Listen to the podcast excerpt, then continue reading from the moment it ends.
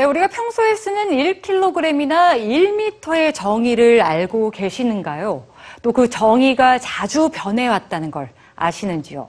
그동안 변하지 않는 정의를 내리기 위해 과학자들이 200년 가까이 노력해오고 있었다고 하는데요.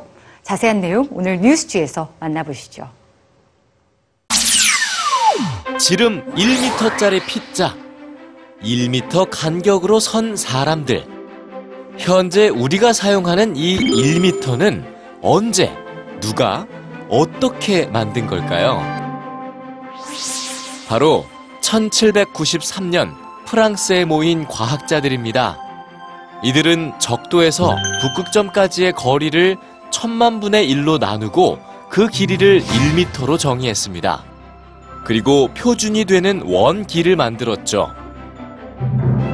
하지만 일정해야 할 표준 원기의 길이가 온도에 따라 변하면서 문제가 발생했습니다. 질량을 대표하는 킬로그램의 원기도 주변과 반응하면서 부피가 달라지는 등 과연 표준이 정확한지에 대한 논쟁이 끊이질 않았죠.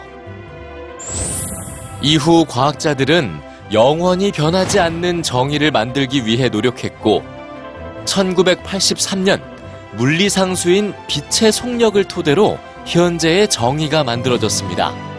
빛이 2억 9,979만 2,458분의 1초 동안 가는 길이를 1m로 정의한 거죠.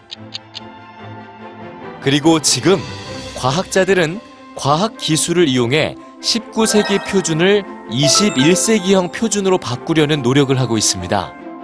오랜 실험을 거쳐 정확하게 알게 된 물리 상수를 이용해 단위를 재정의하기로 한 거죠.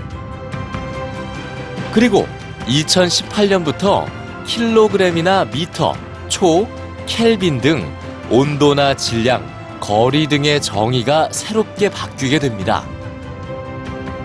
1999년 화성의 기후 변화를 연구하기 위해 나사에서 발사한 기후 궤도선이 화성에 도착한 직후 폭발해버린 사고가 있었죠.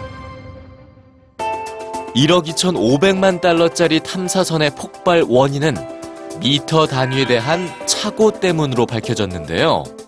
탐사선을 만들 때는 야드를 사용했는데 탐사선 조정팀은 미터로 계산을 해서 결국 궤도를 이탈해 폭발한 거죠. 사람마다 생각하는 단위가 다르면 혼란이 올 수밖에 없습니다. 과연 이번에는 영원히 변하지 않는 단위를 찾는 과학자들의 도전이 성공할 수 있을지 기대됩니다.